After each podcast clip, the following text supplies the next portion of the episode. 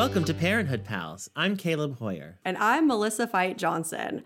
And today we are so excited to have a guest on who has been there for us in many times in our lives. She's been my friend since sixth grade when we were both flutes together in band, and all the way up to photographing the covers of my books and taking my wedding photos. She's just been there for all sorts of things. I should say her name. It's Meryl Carver Almond. Welcome, Meryl. Yay. Hi, guys. oh, Meryl, so good to have you here. Um, so, where are you joining us from today? I mean, we know, but our guests do not know. I am sitting back in my bedroom, which is also doubled as my home office during the pandemic. Nice. my kids are in the living room with their iPads, hopefully entertained on that for a while. And uh, my poor sweet husband has gotten roped into like sort of a Pinterest emergency project, which sounds crazy, but uh, he's good guy. So he's out yes. in the garage with a chop saw, sawing a PVC pipe for this wreath that I'm making. It's a it's a long story. Wow. oh, that's awesome. Yeah, you're so crafty. I admire that, and uh, I, I envy it. I don't know how to be crafty at all. Well, you've kind of started to talk about your family. Something else we always ask our guests is their, about their team, you know, because uh, on Parenthood they talk about Team Braverman. So, you know, Team Carver and Team Carver Almond, you know, your family growing up, your family now? Well, my family now is pretty easy. Yeah, it's pretty easy right now. Um, you know, me, my husband Blaine, that I also met not quite as long ago as I met Melissa, but close actually. Um, we met in high school. And then our two kids, uh, Knox and Betty. Knox is 10 and Betty turns seven next Whoa. week. yeah. That's crazy town. Yeah. And then as far as growing up, I am it that part is a little more complicated. I am an only child, but I also have three sisters and a brother. so my uh, I'm the only child of my two bi- biological parents. I grew up my mom and my stepdad had a son when I was fairly young and then a daughter when I was 17. So I have a, a brother and sister there and then my dad has remarried and he married a very nice lady who had two daughters of her own already. So it's kind of a complicated family tree, but my stepsisters and I, I mean, we're friendly. We like each other a lot. We didn't really ever grow up in the same house. So that's a little bit of a, you know, not as much of a relationship as I have with my brother and sister that we, you know, we grew up together more. And then my sister, even, it's even kind of weirder because I'm really kind of more like her like favorite aunt or something just because of the age gap. Like I, moved to Lawrence the year she started kindergarten. So wow. we really haven't lived together a ton either, but I've loved it because she is 22 now and it's been a lot fun a lot of fun since she's been you know getting older and we text back and forth about stuff and so i've i've enjoyed having that relationship with her as she's become an adult. It's been super fun. And my brother actually just had a baby. Oh wow. And meryl i actually mentioned you on this podcast once i'm now realizing because the age difference between you and your sister mm-hmm. mirrors one. I don't know if you noticed that, but uh, the daughter Hattie, who was away at college mm-hmm. uh, in this episode, and then she comes home and she like holds that little baby that's her little sister, and I think it's 17 years. And so I had, you know, we were talking like, does that happen very often? And I'm like, I can think of someone. yeah. So, and it's yeah. super weird because I would take her places and I would get a little bit embarrassed. And, you know, when you're 17, it's easy to be embarrassed, but like everybody assumed she was my daughter. Right. I just had That's... this, you know. so yeah. That was always uh it was always I would go around like I would take her to like Walmart with me or whatever and I'd be like sister, come here. Like, you know, like really like emphasizing it, so didn't get dirty looks from little ladies who were judgy. That's funny. All right. So, final question. Uh, so you don't feel too interrogated. But what is your history? And I'm realizing I don't think I know this this answer. Um, had you ever seen Parenthood before? We asked you to come on. No, no. And I have. I, so I've watched this one episode. I watched. I did watch it twice. Okay, um, awesome. Thank yeah, you. that's that's all I've watched. So that's a lot of our guests. We tend to just ask people who we think would be really good conversationalists and who we like, you know, and and we you know sometimes look for parallels. So that will reveal itself as we as we talk. But yeah, a lot of our guests just sort of get dropped into this world for one episode, and I think that's such a valuable, interesting insight. You know, um, so anyway, yeah, no, not a prerequisite to be like a super fan, but thank you again for coming on. Yeah, of course. Well, we are so happy to have you here with us, Meryl. Today we're discussing Parenthood Season 4, Episode 5 There's Something I Need to Tell You. It was written by Jason Katims, directed by Patrick Norris. It originally aired on October 9th, 2012, and here is the DVD synopsis. Christina shares heavy emotional news with the family. Mounting anxiety forces Julia to prioritize her life and make a huge decision. Meanwhile, Sarah experiences an awkward moment at work. Now, as we've said before in the past, every episode gets a rating from viewers on IMDb. And with a rating of 9.2 out of 10, this is not only the highest rated episode of season four, it is tied for second place as of this recording as highest rated episode ever. Whoa. Not even so far, just of the whole Just series. of the whole Wow. series. Wow. No Well, pressure. Meryl, only the best for you. no you know, we pressure. just- No pressure. so this podcast will have to be the second best, or at least tied. Yeah, no pressure. Um, Well, I know one of the reasons, one of the big reasons we wanted to have Meryl on for this episode is because Meryl is a lawyer. Yes, I am a lawyer. that's Tracy Morgan doing Star Jones. Am I right? Yes. That's great. So to start off, let's discuss this screw up that Julia has. I screwed up.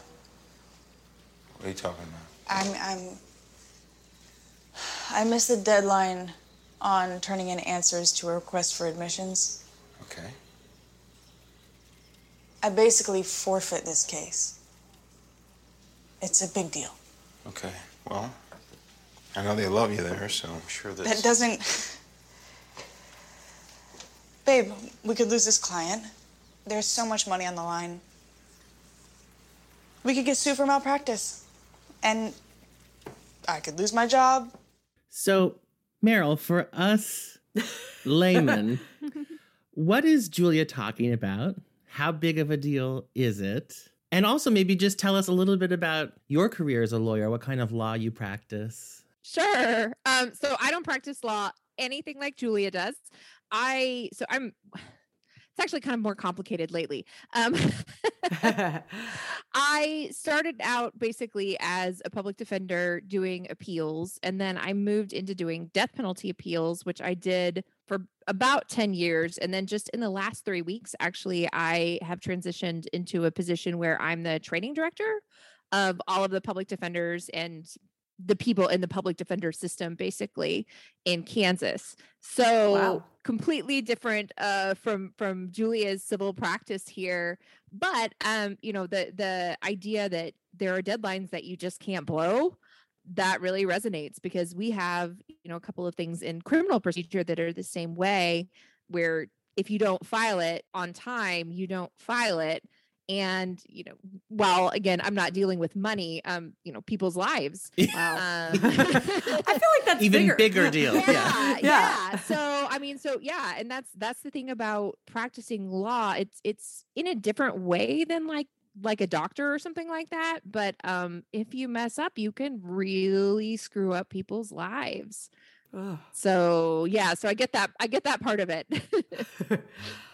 I kind of think you might be like the total opposite of Julia too, because sometimes we just get little snapshots, little glimmers into her career. We don't get too far into it. I feel like this is the most legal jargon I think we've ever heard. Mm-hmm. But I do know that there have been like little moments where she said that like her job was to like crush little companies and that she actually loves crushing little companies. I'm like, that feels like the opposite of Meryl, like public defender, like like helping people more than, you know, helping corporations. Yeah, yeah, yeah. I would say more noble for sure. That is yeah. that is exactly what I didn't want to do when I graduated from Yeah. law school. that uh, checks yeah, out. it's a different world from what I do too, because so much in the legal profession, your value as a lawyer is seen by how much money you make. I mean, lawyers are super, super money driven. And in the public defense world, you know, we're absolutely not, or we wouldn't be doing what we're doing. But it can be a very it's something that we're always struggling with in like recruiting new public defenders is it's like well you know if you were any good you would go do a job where you make money and it's like well like most of us are pretty good we just don't you know it's it's just different priorities and so it's a really Yeah. interesting conversation that's going on right now just in the legal profession No, I I get that. You know, um, I think I'm a really good teacher, but yeah, paycheck doesn't necessarily reflect your that. worth your worth Yeah, yeah yeah. yeah Well, as you mentioned, with the stakes being literally life and death in some cases and deadlines that are immovable, to ask a very broad question, how does that overlap with having a family? And there are times, you know, you're needed at home, and then times I'm sure that you cannot miss a deadline. What's that juggle like for you?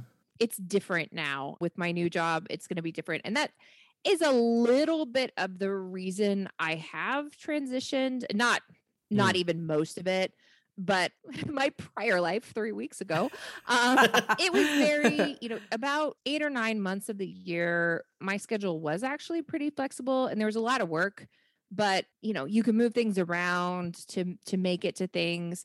The other two or three months of the year i mean there were times where you know for a week or two on end my husband blaine is just kind of a single parent and that's kind of how we've we've worked it out like when i can be flexible at all i am and i try to try to cover for him in those times but on the times where you know we're we're getting ready for a big argument or something like that i just you know had to be there for the clients and it was an interesting balance and one that was kind of making me tired honestly yeah. although like that wasn't the main reason that I transitioned. Part of it was just, you know, doing capital cases for a long time is really heavy.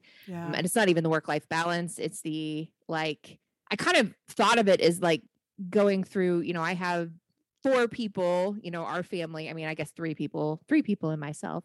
Um, You got to take care of you too. yes Yeah. yes but um but i have to basically get up and keep alive every day and when i had capital clients that number in my head was very much uh, you know i had five at one point and three more recently it was like there are seven people i have to you know i have to keep alive today Wow. you know those Huh. clients are not i wouldn't say they're part of my family because i think that's presumptuous of me to assume but um they're definitely characters in our family story and they're definitely people that matter in our family Wow. I get that about it being heavy. I mean, I don't get it fully because I I've never done that that kind of work, but it is hard when part of your job is like literally caring, like mm-hmm. just caring that, you know, especially this year after the pandemic, you know, just a lot of trauma has followed them here. And and you know honestly like we're on break right now and that's one of the reasons i'm happiest is i like i love my job and i love them but whew, you just need you need time to be a person. And i wonder what yeah yeah absolutely. What's it like when you don't get that chance? Which yeah is what this episode really kind of felt like to me. Like there's no opportunity for that sometimes. You don't feel like there's a break in sight. And I, I feel like this is one thing that I've gotten better at as my kids have gotten older. When my kids were little, I felt really horrible when I had to pick my clients. There there was like it was like a string of 4 years where the kids always had this because they were in preschool, right? So they would go to the pumpkin patch at Halloween and parents were always invited and I didn't get to go because I just couldn't like the deadlines fell. We had one one of the years we had a case actually at the United States Supreme Court on the day they were at the pumpkin patch. Like, you know, wow um Sorry, kids. yeah, yeah guys. but you know i kind of as i've gotten a little older and a little more comfortable and my kids have gotten older too like i realized like they don't remember that they don't know Yeah. that i wasn't there for that so it's a weird balance because like my kids will always be first but also like that to me doesn't mean putting them first every single moment of every single day i think Yeah. there's a lot of like almost white middle class privilege in even being able to do that right like right my kiddos are they're they're going to be okay. yes so I definitely feel a lot less guilty as I've gotten older and more comfortable as a parent saying, nope, actually I do need to pick my job today. Sorry guys, we're having cereal for dinner or your dad's going to pick you up and go to the thing. and that's the other thing is like I married real well. Um let's just say that. and so did he you know you both did yes, yes. He married super well. What are you talking about? No. Um, but um the women I see struggling as lawyers a lot of times don't have help at home and you know my husband has always been super equal partner and and not expected like a whole lot of accolades for being a super equal partner like we just do it and i think that that helps a lot in Yeah. balancing things because because when i wasn't at the pumpkin patch he was there so Yeah. you know the kids knew that somebody that they loved was there and that was great for them I feel like if Joel had a job, be like Blaine, you know, like because Joel on the show, Julia's husband is the stay-at-home dad, you Mhm. know, and and it's a lot of the same dynamics you'd usually see on a traditional show, except gender flipped, you Mhm. know, like yeah. So it's kind of interesting. What I'm but- thinking now, hearing this, what their situation would be like if they hadn't adopted a child. yeah, And if it was Yeah. just a continuation of the dynamic that they already knew, right. I'm sure her focus would be more on her clients and that balance would be easier to juggle. But when there's a major upheaval like that, Mhm. even if it's going well, which at the moment it seems like things are going okay with Victor, yeah. but it would split your attention, I would think. yeah Meryl, my next legal question, just while we have you here, because Yes, I am a lawyer. so when Julia goes to opposing counsel and just begs her, I mean, like human to human, to extend the deadline, what are the ethics of asking her to do that? And what are the ethics of the other lawyer even considering that? Because isn't there like a an obligation to zealously represent the interests of your client? And mm-hmm. I mean, I feel like Laura kind of says, like, if I don't seize this huge screw up on your part and open up my client to something that is not in their interest, then she's just not doing her job. It's not like she's being heartless. Anyway, what what say you about that? yeah and i mean i think in in particularly in civil practice absolutely you're there to represent your client and you know it's you want to help people when you can but i i really don't fault that particular decision for not because you can't you can't not take advantage of something that will help your client. Criminal practice i feel like is a little bit different because you know in criminal practice defense attorneys represent the defendant the client and prosecutors are supposed to be sort of representing justice um, what is a good result here. So i feel like the interest there might be a little bit different in like a criminal case than a civil case but absolutely as you say i mean i think that that other lawyer would not have been doing her job very well if she would have been like eh, you know it's it's a mulligan go ahead go ahead file the thing. I mean, you know that's and that's and that is the real world high stakes of practicing law is sometimes you screw stuff up and you can't fix it Ugh. Oh, that's that's so hard. As I feel like the whole last year with the pandemic and everything, I mm-hmm. guess longer than that even. The big phrase at our school was give people grace. And mm-hmm. they meant students, they meant teachers, they meant everybody, mm-hmm. you know? And so like it's just such a different thing because more and more I've started looking at due dates, deadlines as arbitrary. And it's important for me to realize, oh, there are some universes where it's not. you know, where you can't be like, yeah, sure, take an extension, take the weekend, take a week. You know, you, mm-hmm. nope, it's just too late. And I just can't even imagine myself in a job where that was sort of the mindset. And I understand why a job like that exists. I just think I would be a terrible fit. you know?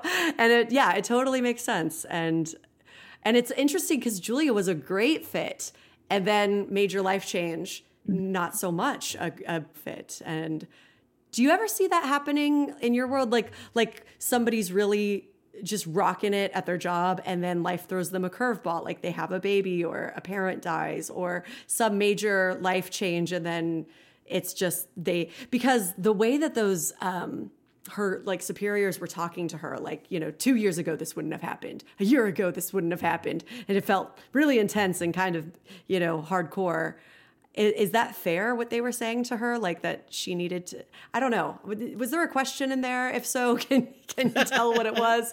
But do you know what i'm like? Yeah, i guess I, I threw a lot of thoughts at you but what what are your what's your response to everything i just said? No, I mean, I think I've certainly seen people go through things that have made them decide, you know, no, this a career change is in order here. Um, and in the public defense world, what we see a lot is, you know, it's a whole lot of work, for not a lot of money. And Yeah. a lot of people, you know, they can afford to do it like right out of law school, but then they get married and they have a couple kids and all of a sudden you're trying to pay for a mortgage and daycare and all of those things and you just you cannot afford to do the job anymore. Like you have to get, you know, a higher paying job and particularly now the really sad part about this and, and the part that I that kind of felt a little unrealistic about the show and also like maybe, you know, dated. I mean, because a lot of lawyers can't walk away because mm. the student loan debt right now is you know what people are coming out of law school with is so high that you don't have those freedom of choices you just have to keep working and so that's kind of you know on top of all of the other things in your your kind of question i think um, and and also there's a little bit of in recent years in practicing law people are talking about wellness and like is this really healthy that we're demanding this of people yeah. so I like to think those kinds of conversations, like what Julia had in the show, aren't happening as much anymore. Although at some point you still have to be able to do the job. And if you can't, then you need to retool and think about something else maybe. Now I I don't think it's I don't know, that's a really like male civil law firm kind of attitude to have and i think some of those firms still have that kind of you know that kind of view on the world but i feel like that is changing a little bit at least in law practice um, or at least there are people trying to change it but it's you know it's a really especially in that world it's a really conservative culture and so it's super slow to change too yeah, that makes sense. There's one other thing I want to call attention to in that scene with Laura when Julia tries to get the deadline extended, and that is Friday Night Lights alert! i don't know what just happened this is my favorite Friday Night Lights alert yet. I'm so this is what I was hoping to discover through the course of this podcast. Because for anyone who really watched Friday Night Lights and who really watched Parenthood, most of the crossovers are very obvious. Like Michael B. Jordan shows up in a very prominent role, and you go, oh, that's Vince. right, right. but this was Laura's assistant. Oh my gosh. The actress's name is Genevieve Norris. She's just credited as assistant in this episode. And she was also apparently in the season five, episode five of Friday Night Lights called Kingdom as a South Kingdom cheerleader, oh my gosh. which is one of the teams they play. That episode was also directed by Patrick Norris, who directed this episode. So I wonder if that's the link, or I mean, who knows? I suspect she didn't even have dialogue on Friday Night Lights. I did not search out the episode to look her up. But oh my god, I literally don't remember what the assistant was on this episode of mm-hmm. Parenthood that I just watched twice. I just She I'll brings to- Julia into the office. I have no memory of her face. She's I'll have blonde. to go. That's all. I was She's like, how how do you figure this out? Do you have like a spreadsheet or something? That's amazing. the research you do, my friend, That's is just really something. I love That's it. their own. But sh- great job, Genevieve Norris. You were chameleon like. Let's discuss Julia quitting at the end of this episode. Where have you been? I was at my son's baseball game. I'm sorry, my phone was in my Not purse. this morning. These last six months, Julia. Um, if this is about the request for admissions, I spoke to opposing counsel and. It didn't work. They filed a motion to deem, and the court's going to grant it. It's over. Julia, what the hell happened to you? Where have you been? Your hours have been dismal, and now you miss a discovery deadline? Leon, I'm sorry. I, I will make this up. Do you have any idea what this is costing this firm? Clients threatening to walk. This is a multi million dollar screw up. Two years ago, this wouldn't have happened. A year ago, this wouldn't have happened. This is rookie crap. You're right. I I I apologize. What we're trying to say, Julia, is you were on a partner track. I was? You need to tell us right now that this will never happen again. And you need to tell us that you want this job, that your focus is 100% on your clients. Julia, I don't think that it is. I, I don't think that I am 100% committed. Julia, I thought that I could do it all, but I can't. Not now, anyway.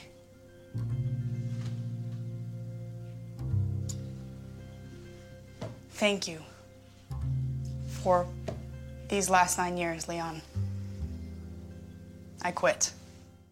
This scene kind of reminded me of when Gordon lectured Adam in season two about you're not focused enough on work. Forget your Oh, yeah. family. And both times they feel a little like a plot device. Well, Like the show is forcing the characters to choose. And the characters always choose family. Yeah. know. I, buy it more in a law firm because, you know, he says this is a multi million dollar mistake. Then I do a shoe company Yeah. where I think, like, is this shoe boss really so upset that Adam has a family? But it still felt a little manufactured. But I did admire Julia's honesty in the moment that when presented with that maybe sort of false choice, that she was just honest and said, Well, if you're asking me if I'm thinking of nothing else except work, the answer is no. I'm Right. thinking about lots of other things. And if that's what you're going to force me to do, then forget it. This is not the right place for me. But what did you guys think? I just couldn't stop thinking about how I think the show wanted us to see that as like this noble, let's stand up and cheer moment. I could be wrong, but I felt like it. And of course, in that episode, we saw her like have like a breakdown. I mean, something had to give. But I just kept thinking of her of her husband. I kept thinking of Joel. I'm like, wait, did she just? She, she's the only one working between the two of them, and they just adopted a son. She just quit her job without having a conversation with him first about what they'll do. I just that was the part I could, you know, I mean, I wanted to think it was badass and cool, but I think I was just like practical brain kept thinking, wait, wait, wait, you don't quit a job, so you have another job or plan or plan for Joel to go back to work. What will you do? And so I think I was just really feeling panicked at that.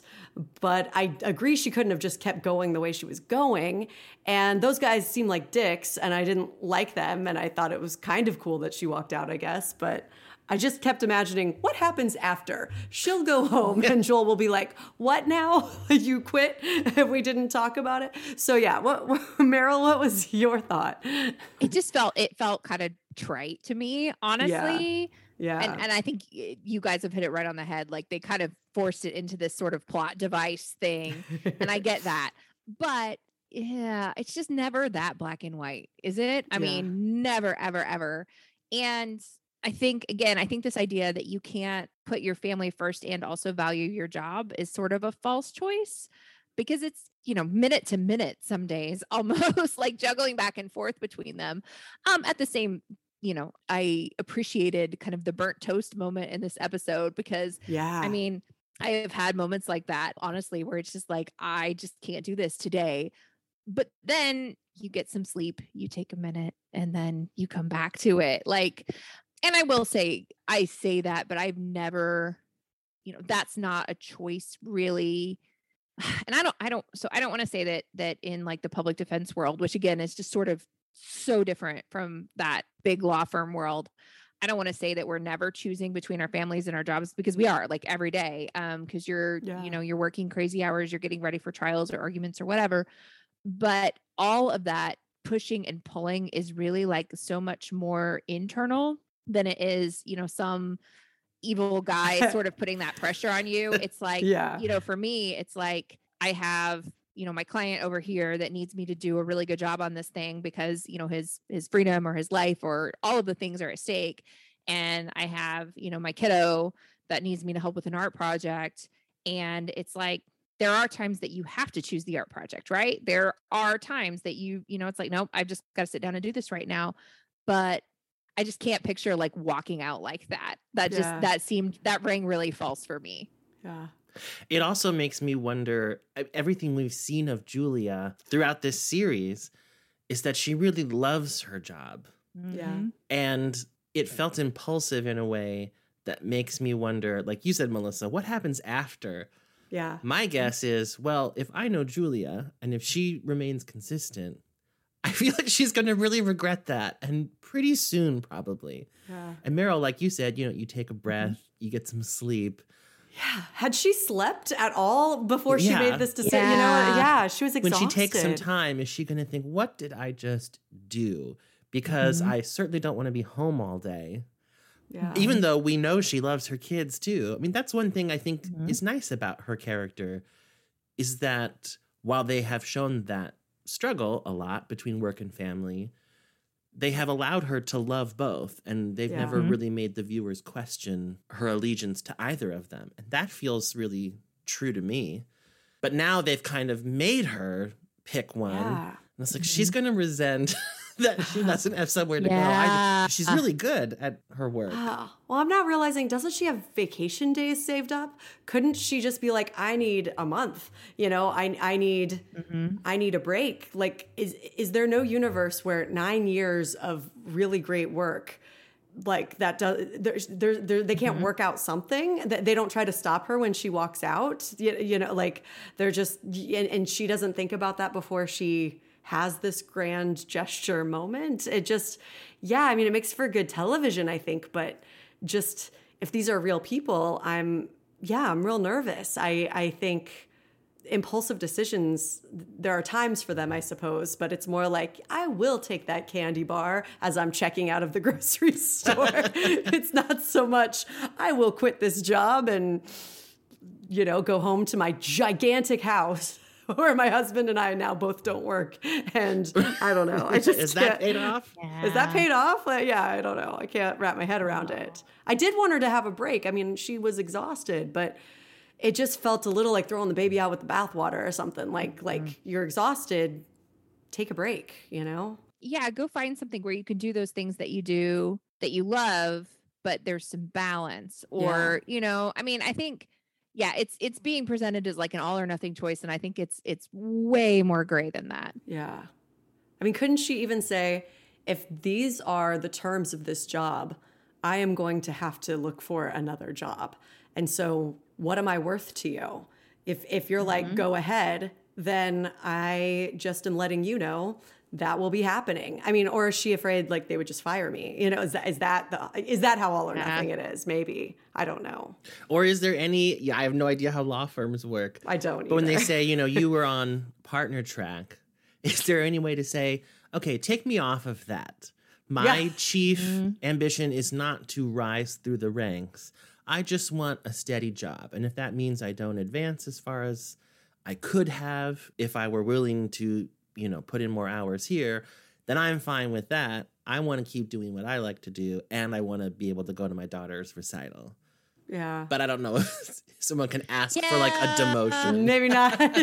no, it's i you know and i don't honestly i have not because i i knew that was not a world i wanted to go into like even in law school like that just was not interesting to me even so i don't i don't know as much about it as i should because i just didn't care um, that's great. but um but i mean i think that there is some expectation that you will you know either either keep advancing or move on so i think in some places i'm sure that is possible but in others i suspect that it might not be you know it's it's you advance or you get out wow. one hopes that there are alternatives and i think that there are more and more and particularly as more women become lawyers i think it's kind of been like no really we're you know we're here we're doing a good job if you want us to stay you're going to have to give us a little bit of flexibility Yeah. Yeah, who was asking all those male partners about their work life Right. balance? Anyway, Gosh, no, that's Yeah. such a good point. And I thought it was a really interesting choice that opposing counsel was a woman who looked around Julia's age, and then the the higher ups at the end were like, you know, old men, you know. And it was it was interesting. Like I got the idea that like maybe Julia and this opposing councilwoman like maybe in some ways have like understood each other and you know like just because she didn't do mm-hmm. what Julia wanted that doesn't mean she's not sympathetic or like that they didn't kind of go through some things together but yeah that that is an interesting thing i just thought about like maybe she thought she could reason with her because they're both women and and mm-hmm. understand that but but no can't yeah like you said earlier, Melissa, I do not think I'd be cut out for any job where any mistake could be a multi-million dollar mistake. I think I that's don't not think I my could- line of work. that's the level of mistakes that are possible. No, I, thank I, you. I actually love that at my job I cannot advance. Uh, the, o- the only way to advance as a teacher is to become an administrator, which I have no interest in becoming. And so some people might be like, "What's the point? You can't rise up the ranks." I'm like, "This is great." I'll just I, every year I'm just sort of tweaking lesson plans and figuring out did that go well last year that unit on the namesake or should I change it? Um, yeah, it's just like much lower stakes, even though, you know, you're serving people and that matters. But I mean, Meryl, you and I both said we cared about our work and that we care about the people.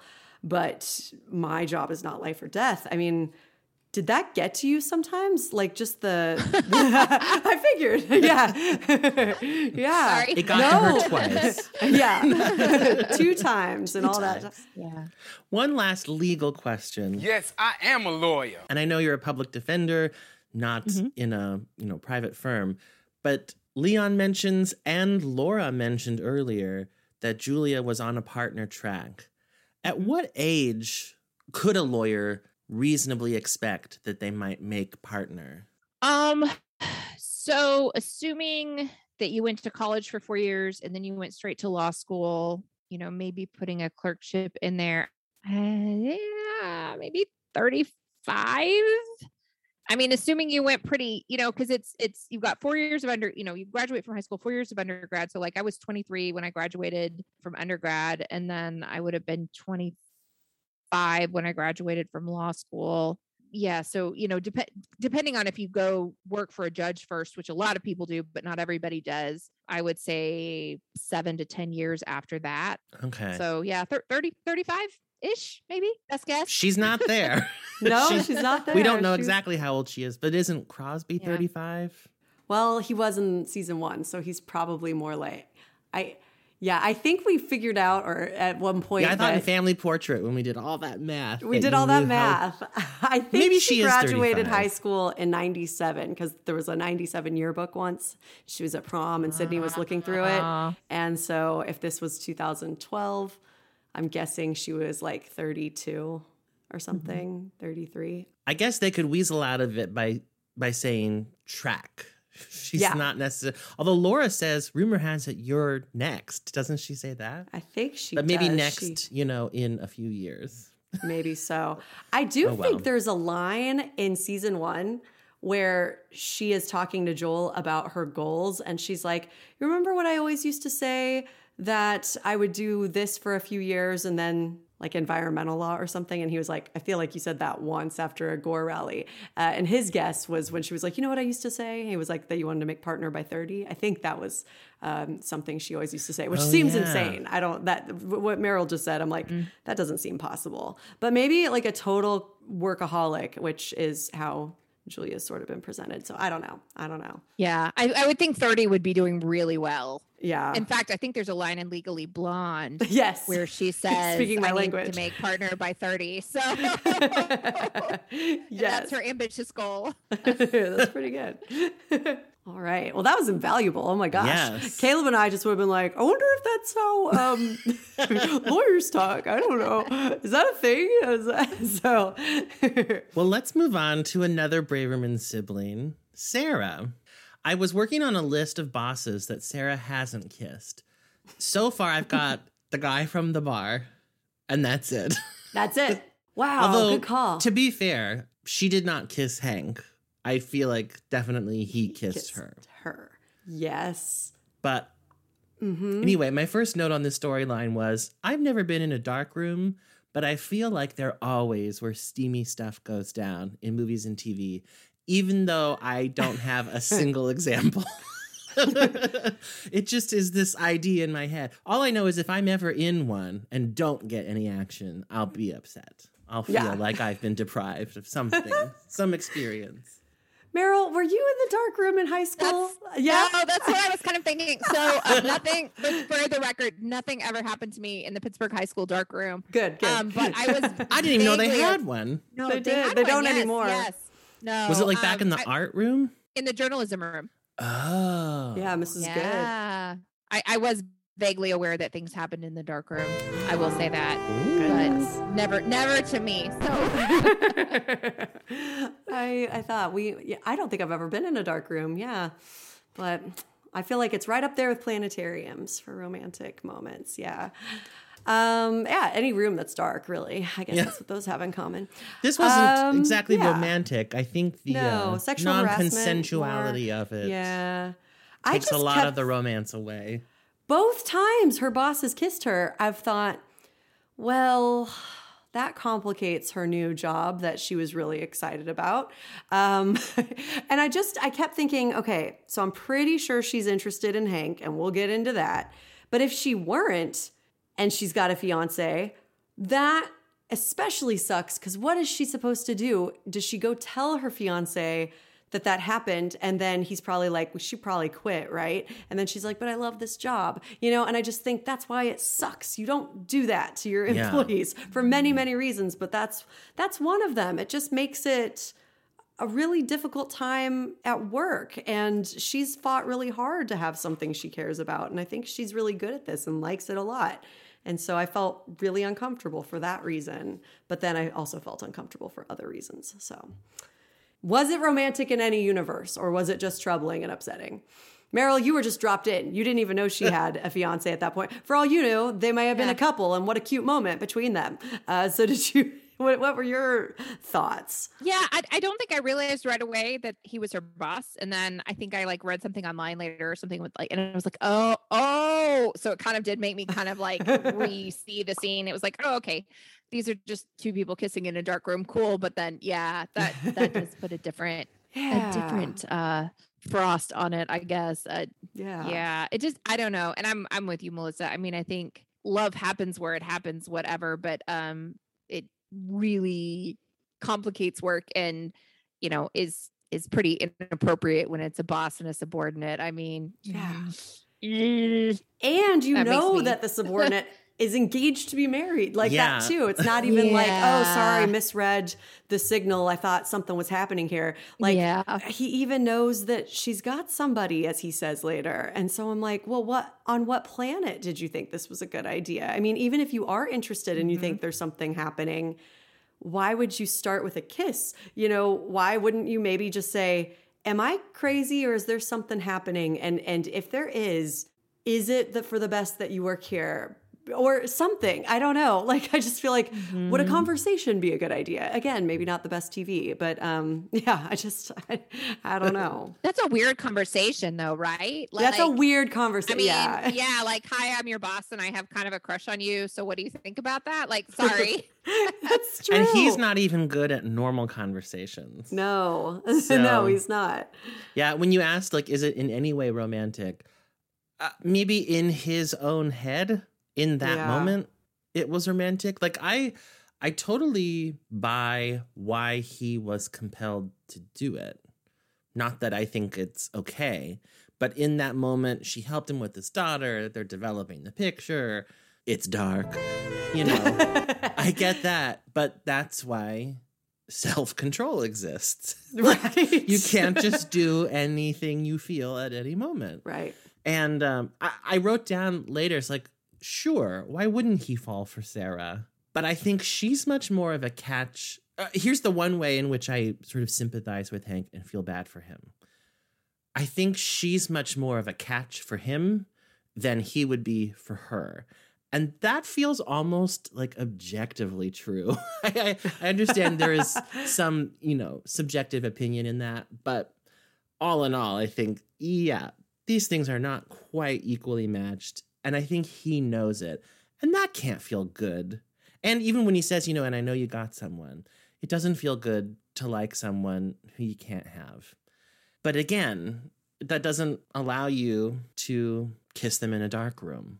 That's just, those are feelings you gotta deal with on your own. They're not yours to kiss.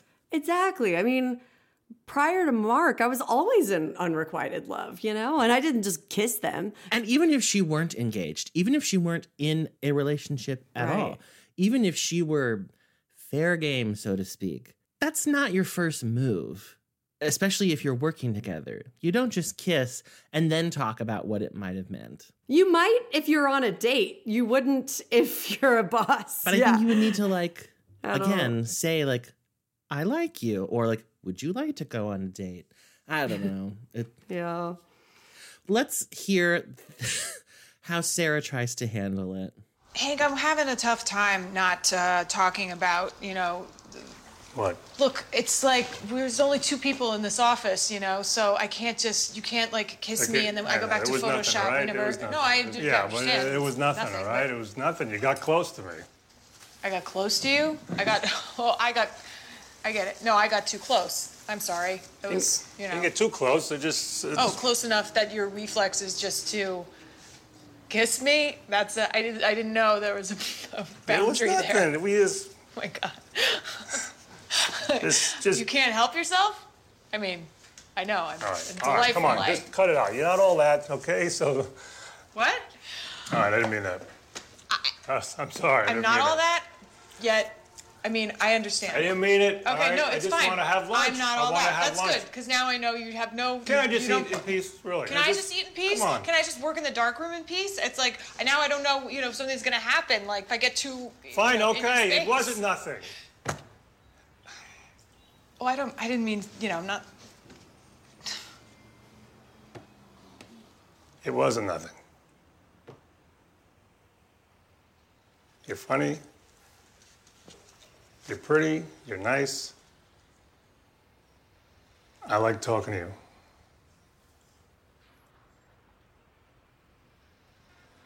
And I, I know you got somebody. So let's just leave it at that, right? Okay, please? Yeah.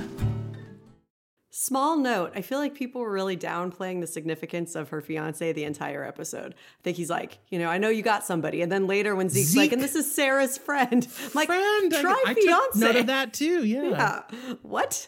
I don't understand. It's not like Ryan, who he was introducing him to, is like three and doesn't understand the concept of fiance. It's like, why would you say this is Sarah's special friend? You know, I don't. anyway, that's just a quick note. But I'm like, why? What the hell? Nobody's like legitimizing this. But yeah, I mean, here's the thing: Ray Romano is super likable in this role, and I do sort of feel for him despite it all. I'm like, I shouldn't though. Why would you kiss someone? And even when he's like, I know you got somebody, it's like, well, then what the hell, man? Self control, like you said, Caleb, just doesn't make any sense. It's even more than that. Like at the beginning, he's like almost blaming her. Right. Like you got you got too close to me, so like it's your fault that I kissed you. Like, oh, Well, and then when he said, you know, you're not all that, he insults her. yeah, Yeah. this is maybe a leap, but what it made me think of was at least one of the women who accused Trump. Him saying, you know, look at her, I mm-hmm. wouldn't go after her. Wow. Saying, you know, basically she was too ugly to assault, wow. Which is not what assault is about. Right. I don't think I'm not saying Hanks was the same level, but it was kind of the same concept. Well, you're not all that. I'm not so in love with you that I couldn't stop myself from kissing you. But then he does kind of say, "Well, yeah, you are." But I wondered initially when watching this, I'm like, what was Sarah after in this scene? I think I was a little thrown because she was actually laughing through most of it. Yeah. But I think in watching it again, Is she uncomfortable? it yeah it seemed to me like that was kind of her way of covering of kind of just like getting through the confrontation Yeah. because it's really uncomfortable and really awkward and like she says there's only two people in the office so it's not like she can just keep to herself or go mm-hmm. hang out with the other coworkers who didn't kiss her right. and it seems very in keeping with Sarah's nature to use humor to handle things. I don't know. So I was like, maybe she just wanted an assurance from him that either he knew it was wrong or it wouldn't happen again, or that I feel like it kind of backfired because she ended up getting him to admit that there was something really significant behind it. I'm like, mm-hmm. this is maybe even worse. but I don't think it, on her end, I don't think it actually changes anything. Whether he has feelings for her or not, you can't do that because how is she supposed to come into work every day Yeah. knowing like this is okay and Mark can feel okay about me coming here and I can feel secure? I think it's really complicated for so many reasons. I mean, if she weren't interested in him, which is clearly not the direction the show is going. But if she weren't, then I would say her point was probably to when she when she says something like, you know, can I just eat lunch? You know, when he's like, can we just eat lunch? And she was like, can I? Can I go into the dark room and not get, you know, kissed? Like I I would feel like that would be the point to say this needs to be professional. This can't happen again. But I think it gets murky because she's obviously falling for him as well. And so that kind of bums me out because it takes all the air out of the sort of sexual harassment. Like, I, I mean, maybe it mm-hmm. doesn't actually. Maybe, you know, we've talked about Bill Clinton before and Monica Lewinsky, and she was definitely interested in him, and his actions were still wrong. And so, even if she is interested in Hank, he's still as the as the boss and in the position of power. Even yeah. if she's interested, he should not have. Anyway. And I don't think she has made that known. I don't think she's even admitted that to herself. I think you're right. Yeah. And I think it's okay. I mean, she's only human if she's interested in him, she can't stop herself from feeling that. But what she can do is exercise self control in her behavior, which I feel like she has. I don't think she's flirting with Hank. I don't think, and even if that, as if that would justify him kissing her no, anyway, which no. I don't think it does. But I don't think she's even really like, I wouldn't look at her behavior up to now and be like, well, Sarah, you've been playing with fire and you got burned. No, no I don't, think, I don't so. think she did at all. She's just being nice and being herself. And yeah, she helped with his daughter, but I don't think that's crossing a boundary. I don't he think brought so the daughter there. Yeah. And again, it, it is interesting just how much all of the like how much more we're thinking about all of that stuff now in you know almost what almost 2022 yeah than we were 10 years ago because i think it it reads a lot differently and you know we can talk about whether it should or not but i i think it does i think it does too yeah I do think it's significant that in this episode, she didn't even seem to consider telling Mark. No. I mean, in that very first scene when they woke up, and she was clearly so bothered. I thought, oh, does she does she wake him up and tell him? But no, she like literally just runs away from her problems. Yeah. and then and then at the end I wrote down, "Ugh, Sarah, the move after you kiss your boss is not to move in with your boyfriend. Yeah. It's to tell him what happened." Do you think she should have told him or if it's something that she feels like she can resolve at work, can she keep it between her and Hank? I think she has to do some soul searching and decide what she really wants.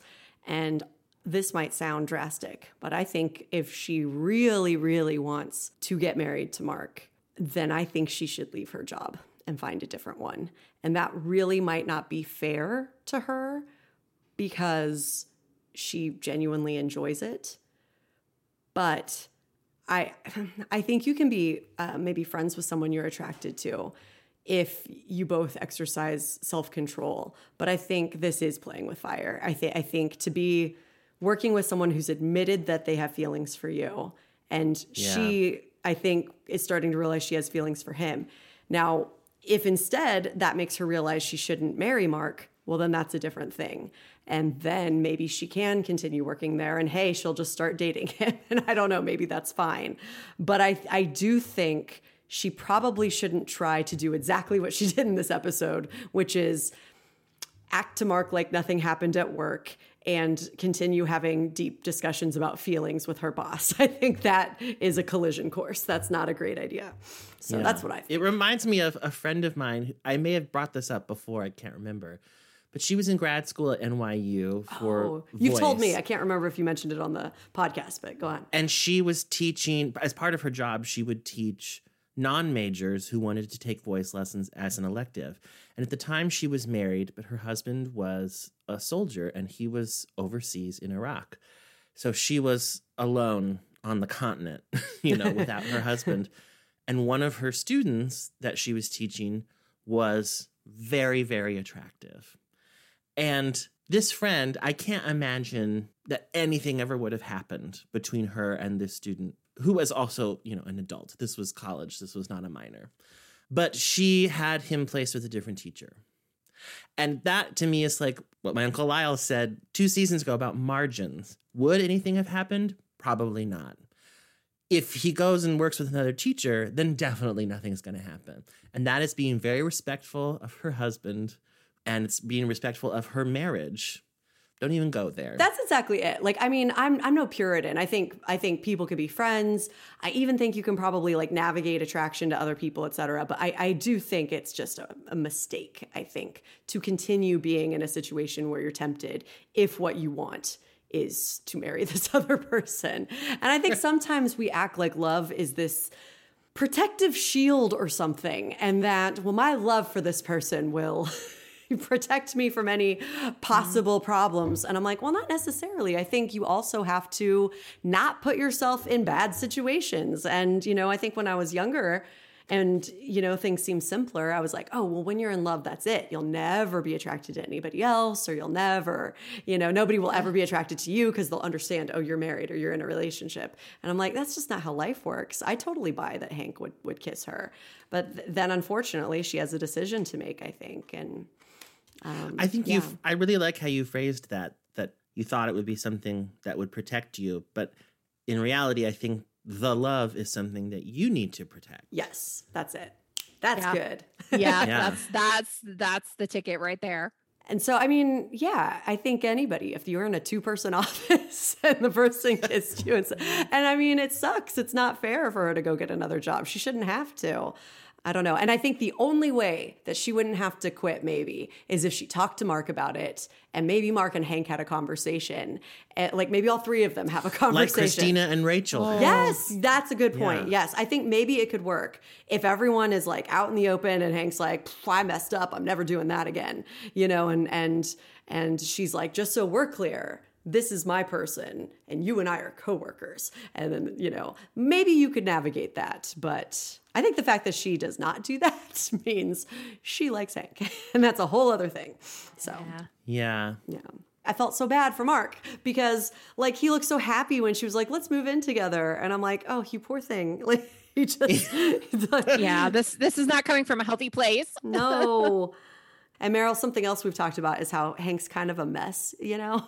And mm. her fiance, even though he's younger than she is, he's like way more of an adult than anybody else in the storyline. He's really stable. together. Yeah. And he's really kind, and it just, he does not deserve this. Um, so, anyway. and there's such an element there of like, you have like the perfect guy, and but it's like too perfect mm-hmm. kind of thing. Like I, I felt like I don't know. I mean, I haven't dated in a very long time. I'll just throw that out there. But uh, you know, back when I was 14, uh, like there was such a thing as like a guy that's too nice, you mm-hmm. know? And I say that again, you know, having already said today that my husband is a really, really good guy, but he is also not a doormat. Right. Um, and I think sometimes good guys can be like, oh, yeah, of course, like whatever you want. And it's like, okay, but you got to stand up for yourself too. That is true. Yeah. I used to worry that I only liked jerks. Mm-hmm. And then when I started dating Mark, who was not a jerk, but real fiery, you know, and mm-hmm. like funny and and does stand up for himself, you know, and challenges me in a lot of ways. And I think it started to occur to me like, oh no, I just some people are kind of boring and sometimes nice can be boring. And that doesn't mean i want to go the other way and date a monster but yeah. a, a, little bit of fire and tenacity and, and challenge. And maybe that's what she really likes about hank. They do kind of banter. They, ha- you know, this episode was a weird one, like the like awkwardness and stuff. But prior to this, it has been kind of fun to watch their repartee and everything. And she does have banter with with her fiance, but it's it, it is different. It's uh, real easy and light. And I don't know, maybe maybe yeah. And I think sometimes like understanding is great to have a partner who's understanding, but you also want to know that they have self respect. Mm. And I think mm-hmm. about like last season when Sarah was assisting her ex husband trying to get sober and clean. And so she was like putting him in rehab and was really there for him and had to pull back from Mark a little bit in the process of doing that. And he was very understanding. But at one point, he did say, in like the most cool headed way, if you keep canceling on me, that's just not going to be okay. And I thought in that moment, you learn that Mark has some respect for himself. His love for her will not just give her license to treat him however she wants. And I think that's important to know. Yeah, that's true. I don't think you actually want to be with a person like that, even Yeah. if it is very understanding of them. I think it maybe speaks to a larger issue that you would want to be warned about. But now that you mention that, it does make me think this is the second person Sarah has kissed since being in a relationship with Mark because her ex husband. I just took a drink of water and I almost did a spit take That's so fun. because that hadn't occurred to me. But yeah, you're I mean. I'm just thinking of that. She kissed Seth, her ex. And in that moment, I really thought it was okay that she didn't tell Mark about that because then he like moved and it felt like it was like a one time kind of a closure, old old time's time sake, sake. um, yeah. yeah. Not a new threat. He left and their relationship got a lot better after he did. But now I'm like, this is a damn pattern and you don't deserve Mark. Yeah. Yeah, so she anyway. does seem self sabotaging. That's true Like, too. Yeah. She twice now she's had a mess or this reliable thing, and she keeps getting drawn over to the mess. I think she, I do think she thinks that's what she deserves. Definitely think there's something. Or to maybe that. because Seth was her first experience, probably of romantic love. Maybe that's what she thinks romantic love is. Let me find someone I have to take care of Yeah. and tend hmm. to. And Mark is self Self-sufficient, sufficient. yes. And so it's Doesn't like, well, is that, that. really love? I'm Yeah. not having to, you know, monitor him all the time. That's a good point. We got to unlearn a lot of crap that we were brought up to believe to be true, right? About love, like romantic and even, oh my gosh, this is maybe too far, but her love from her father. Yeah. Zeke is a mess too. I mean, I think Zeke has many, many wonderful qualities, and I think he was probably a fantastic father and still is. But I mean, as he talks about in this episode, he had some real demons, Yeah. Not to mention just attitudes and the way he is. He's not always the easiest person to be around. And if she associate, you know, if she saw her mom just loving him through all of his blow ups and mess, oh, that's what you do. You just stand by your man and Good keep point. him in check. Yeah. Interesting. Well, let's talk about Zeke a little bit and his burgeoning relationship with Ryan. Yeah. It was sort of a storylinette, but I loved this scene between Zeke and Camille. Well, it was good that you went to see him. That was a good thing. Hmm. Yeah, I mean, I only slammed the door in my face. Well, at least he knew that there was someone who cared enough about him to check up on him. You know, poor kid, he's probably confused. He's certainly angry. And, uh, you know, doesn't know where he belongs. Yeah. Yeah. It was a long time before you came back to me.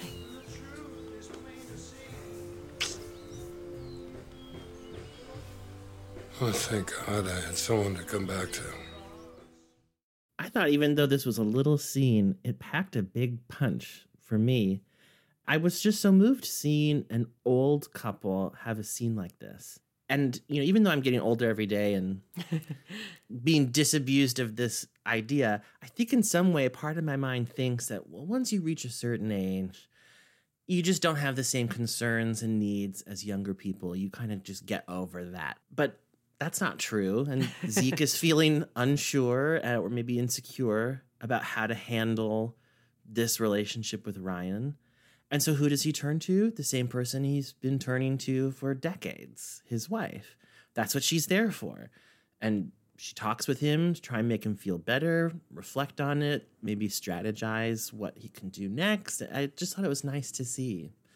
Although I, I do think it'd be nice if we saw him do that for her yeah. more because we like never see that. No. And um, Good point. I, I do feel like Zeke gets more independent storylines than Camille does.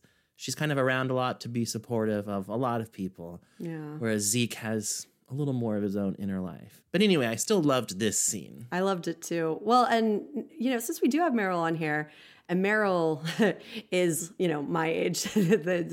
we are not Zeke and Camille's age by any means, but, but but you mentioning that you haven't been single in such a long time, and I mean, like you and Blaine, high school sweethearts, and still, you know, really happy.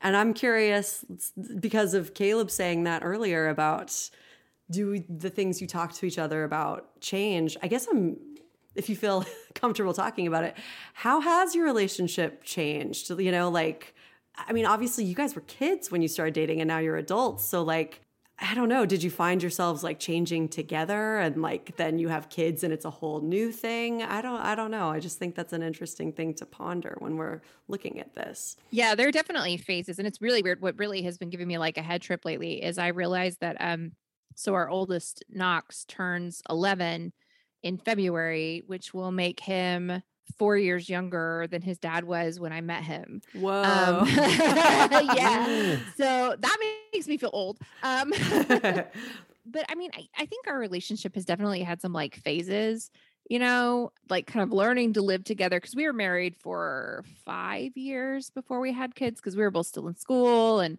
so then, like, that first, like, sort of moving in together and learning that piece of it and then actually having Knox was I mean it was it was definitely different but like really a big change happened I felt like in our relationship when we had Betty because when we had Knox like there were still two of us we could kind of pass them back and forth but once we had my daughter we had some serious conversations about just like shuffling household responsibilities and sort of things like that and kind of like I think about that time, some of the really good articles came out about emotional labor. Oh, yeah. Um, and I realized that I was the one keeping all of the lists in my head of like, this is when we need to buy toilet paper. And I'm, you know, doing the grocery shopping.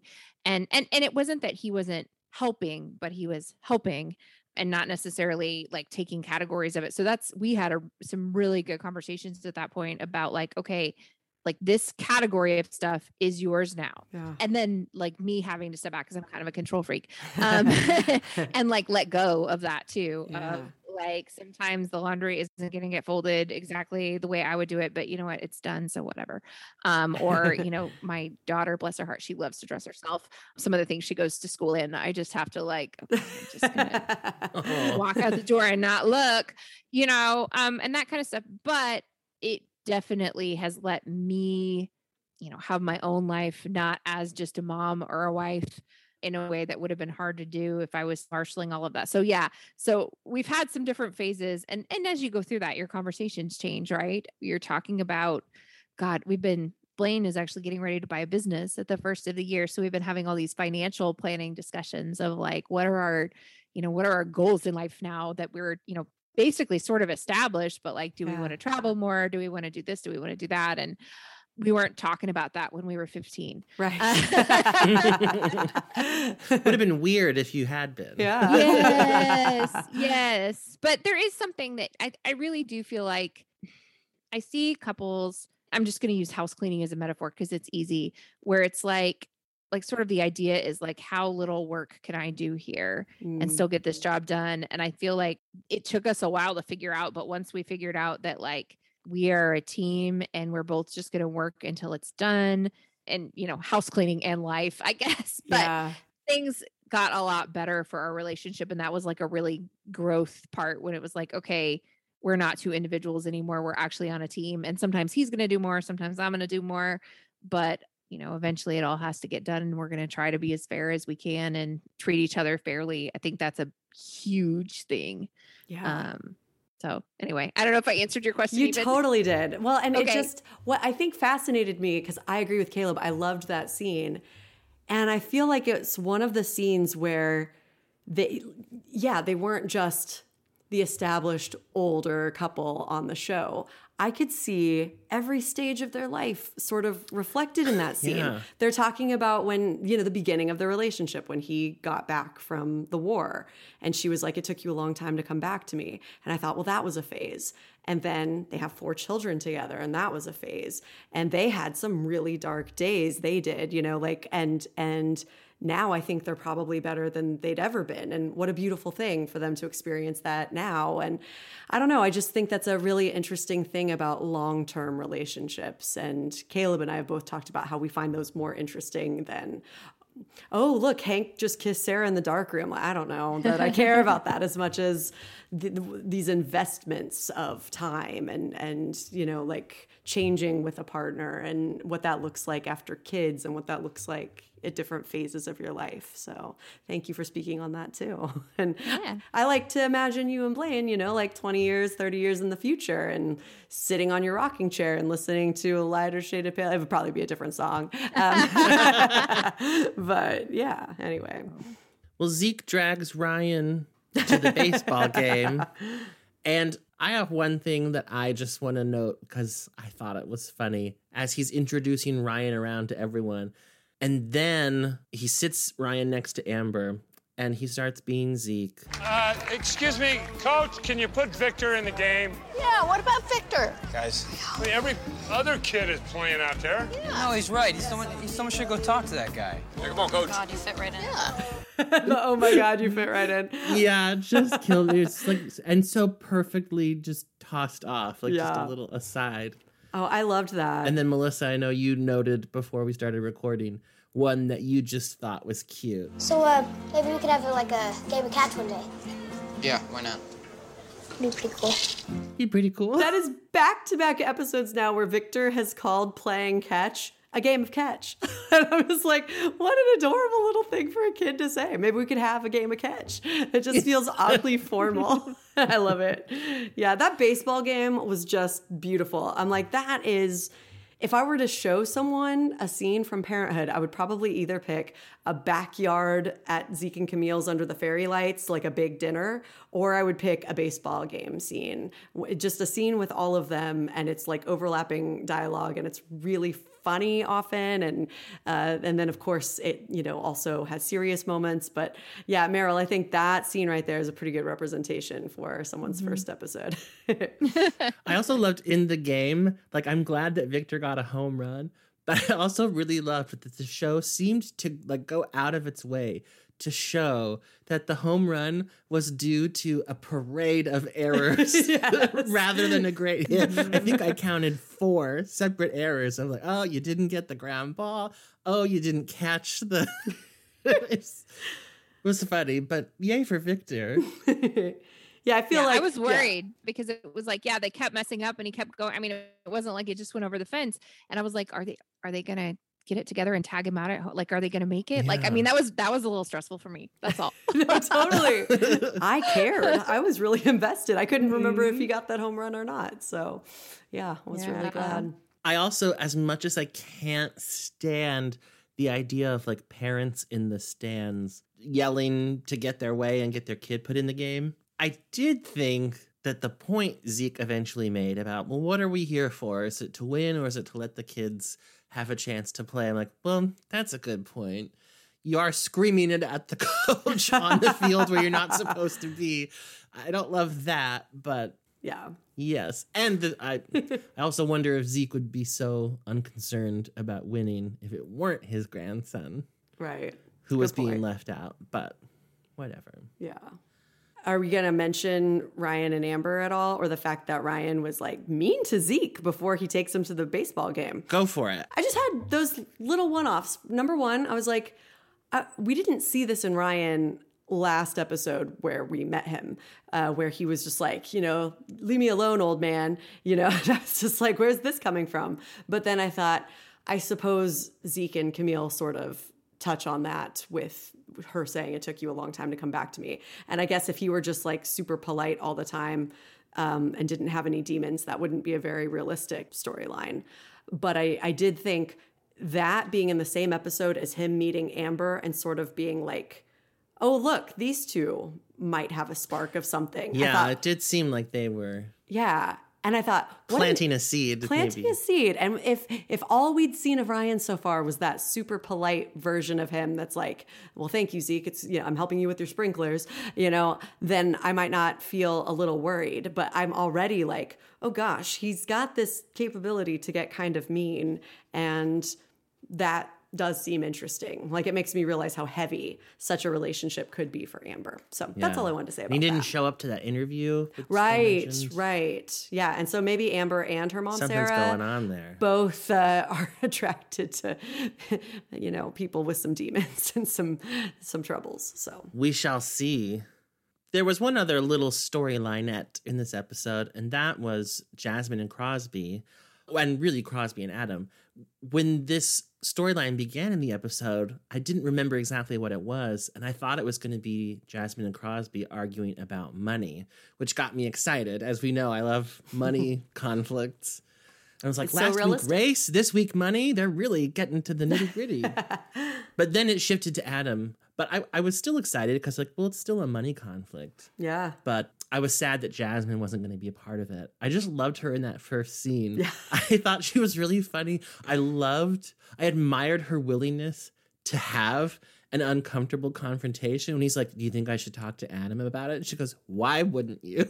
and then she says, I'd be happy to talk to him. Oh, and I was like, That's great because I would be scared. And I, props to someone who is not scared to have a conversation like I that. I actually wish Crosby had said, "Yeah, go ahead." Because we know Jasmine, it would have been like super respectful, but if she would have gotten her point across, she would have been better at it than Crosby was. I just I envy that courage. yeah, Yeah. yeah. She's super confident. I love it. Well, the scene I wanted to play from this storyline is the following one. I was struck in this scene about the dramatic power of a secret, of us, the audience, knowing something that one of the characters, in this case, Crosby, doesn't know. I thought maybe we could chat about my salary. Crosby, I, I can't right now. What do you mean you can't? Okay. I I'm- want to talk about my salary. I know that. I can't. When we started this, I took a pretty big cut, and So did I. It wasn't as brutal as No, mine. it was the same. The same amount of brutalness. We each agreed to take a 25% cut in the salaries that we had at the time. Yeah, but, okay, we're not but that doing ended well. up putting you at almost twice as much as me. No, not at twice as much. That's why I said almost. Did you hear that part? Crosby, we agreed each to take 25% less than we'd been making to make this Yeah. business work. I okay? remember, And, that's at that agreed time, was fair. at that time it was fair, but now I don't think it's fair. Crosby, I just told you I have to get out of here early, okay? I got a lot on my plate, so just ask me later. Let me I'm not gonna ask you later. I didn't want to ask you now. That was not fun. All right, I I don't tell you what. to Let's this just wait until the end of the year when we have a more comprehensive view. The end of the year? Yeah, That's when you the want- end of the year. That's what I want to talk about. Great, Okay? great. Maybe at my retirement party we can discuss increasing my. This scene would be just Adam being dismissive Right. of his brother if we didn't know what Christina was going through, and by extension, Adam. But since we do, and Crosby doesn't, I just felt like the whole thing was like crackling and alive because you want to say, like, Adam, just tell him. Except it's not time yet. They're not telling people yet. And it, it reminded me of the period on Friends when Monica and Chandler were sleeping together in secret and how that fueled that portion of the series. It was just this like ticking time bomb of when are people going to know? Yeah. And same here, you know, last week Adam was treating Amber kind of like crap and he had to let her in on it. And this week it seemed like he was just being a dick, but he's not. We know that he's just dealing with stuff and it's just really bad timing, but And what's I loved that. interesting about the Friends comparison is that that was happy news and on a comedy.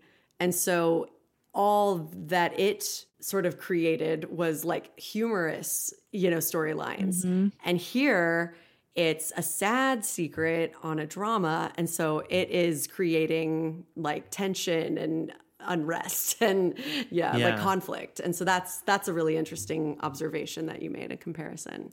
and I like that it's a secret that I I understand why it's a secret. Yeah. It doesn't seem petty. Right. that they're Mhm. keeping this to themselves. And I also don't think that they're intending to keep it to themselves forever. I mean, Yeah. early on in this episode, between Adam and Christina, she says, We need to tell people. You know, she finds out that he told Amber. They decide they need to tell Haddie. Oh, and I loved that the Amber thing was not dramatic. She was like, "No, I'm glad you told her." I was glad that. Oh, like, is that going to be a fight? No, that's good. Yeah. that was yeah. nice. I thought that prevented it from feeling manufactured. Like, oh, Yeah. we'll get drama out of this if it's a secret. No, it's just you take things one step at a time. When do we tell people? The time will reveal itself. So it far, I do think this Christina cancer storyline is feeling very realistic. I had remembered it feeling super heavy all the time. And at least so far, I'm like, well, it is heavy, don't get me wrong. But some of the storylines that are coming out of it are more just interesting, I guess. Like, Yeah. what do we want in a doctor? Or what happens when we kind of snap at the people we love because we're under a lot of stress that they don't know about? That's interesting. Yeah.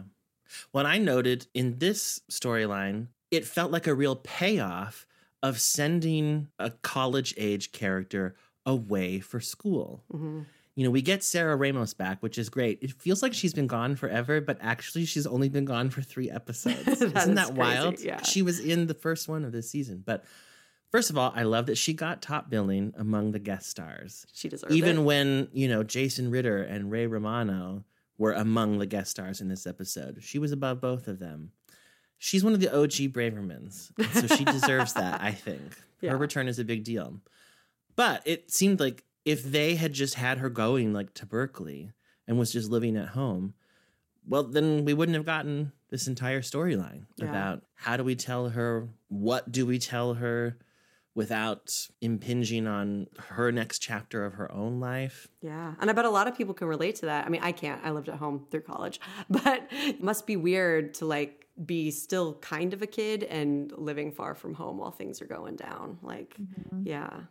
Well, let's discuss the scene where they tell Haddie what's going on. I, I had to go to the I went to the doctor for my for my mammogram, my yearly mammogram, and um, they found something They there. found a small tumor. just small. It's so tiny. It's just minuscule. They're gonna, you know, take good care of it. I'm fine. They it you they found cancer. It is it is cancer, but Your have mom the, has great doctors, and her prognosis looks really good. Yeah, we found the best. We don't want you to worry. We just wanted you to know. You don't want me to worry, but you have breast cancer? like it's early. Like they caught it early. Yes, it happens all the time to so many women. Okay, you know they're gonna go in and take it out, and so many women survive from this, and I'm gonna be one of those women. Yep. So, Mm-hmm. okay. Yeah. Please don't. It's gonna be fine, honey. I just I don't want you to worry. We just wanted to tell you because I just feel like I'm really far away. I don't know. I don't know why I'm really far away from home. We want we want you to focus on school, okay? Don't worry about your mom. Everything's gonna be okay. and we want you to have fun and just Okay. Will you call like when are you going in? Will you call me? Will you like tell me what's going on? we'll let Keep you up to date. everything. Okay. Don't worry. Focus on yourself, okay? We love you very much. Love you. Bye, honey. Bye-bye. What did you think of the way that those parents told their daughter that news? You know what I mean? Like, did you think they did a good job or no? Well, I mean, it's just it's I don't know how you do a good job at that, right? Like that's one of those things that there's just not like um uh yeah, I don't know how you how you make that better.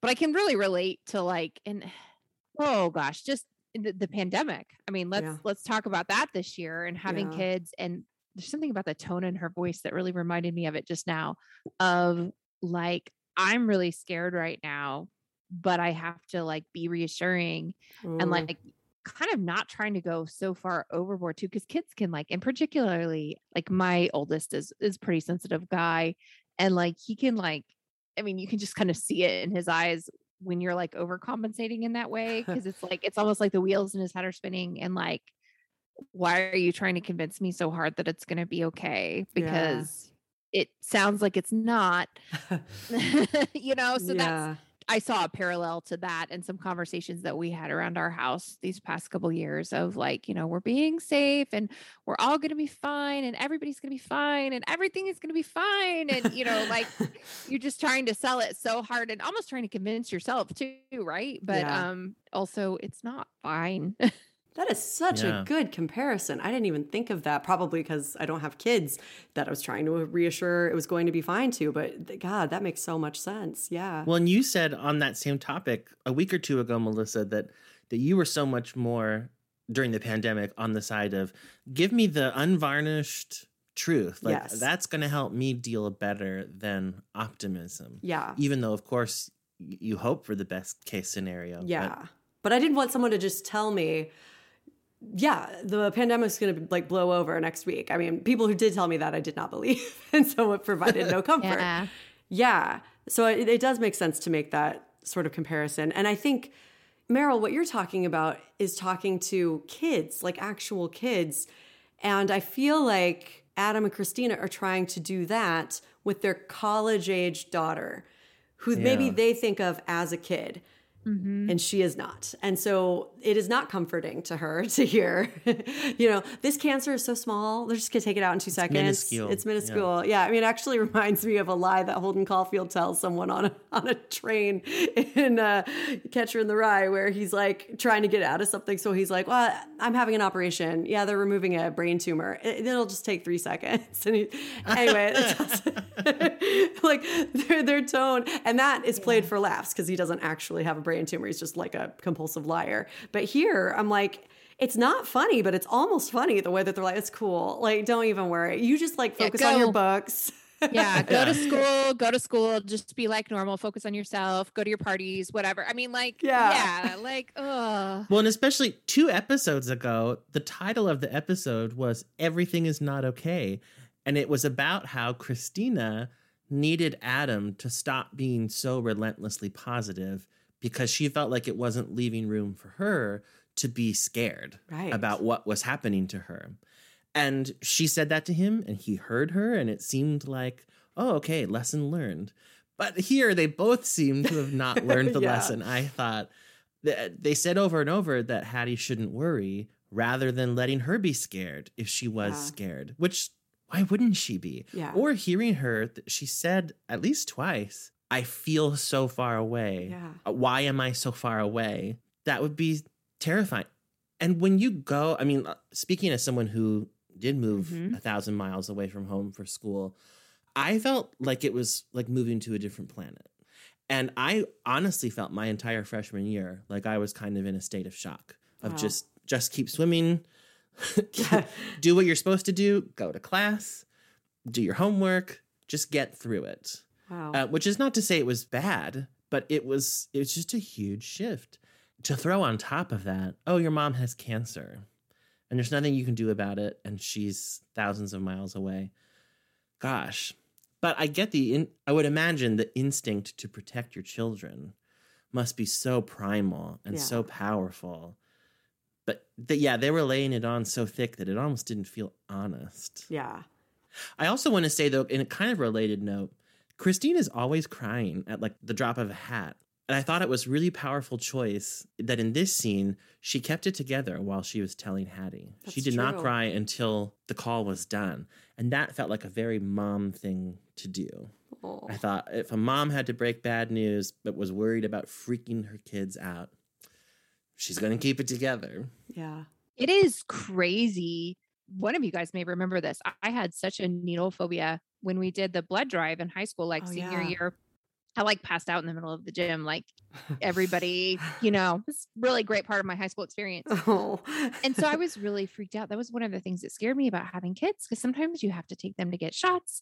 You have to be brave while you get a shot in front of them. Like, you know, if you were getting a shot and you pass out, like that's going to be traumatic for them. That's a good point. And it is crazy because since I have had my kids, like I have not had, I mean, I had issues with it my whole life. And since I've had my kids, it's really kind of just gone away because I just sort of had, like, it just, I don't know if it's like, there's probably some kind of chemical, like adrenaline explanation for it or something, but That just like overwrites that. yeah. And, Wow. and so I think that really is the thing. Wow, that is a really good point. Yeah, I imagine that that protective instinct could override many, many things. And some beautiful comments you both made. I didn't even think about the fact that she doesn't cry and she always cries. That's a that is really good, and that's a good comparison. Melissa, I also noted that Haddie got off the video call the way that your mom. I noticed that too.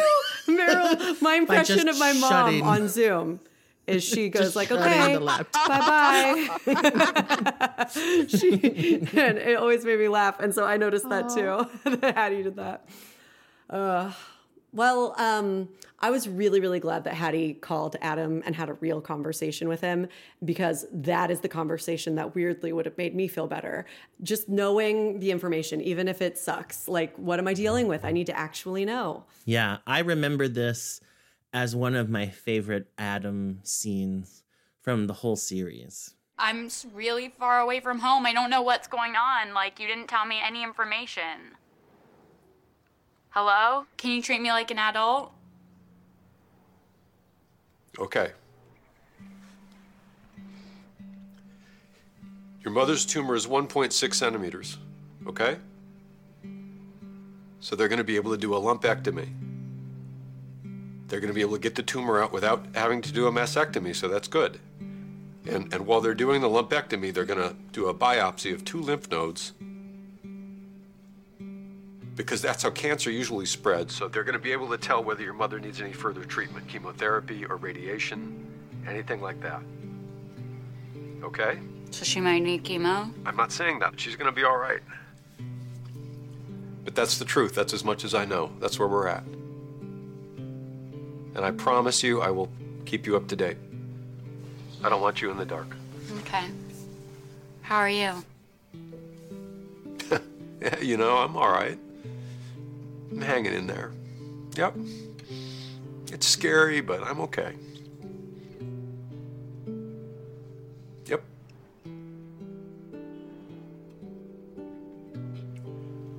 So, you gotta know that your mother is so strong and she's so positive and she is doing everything she can to get healthy.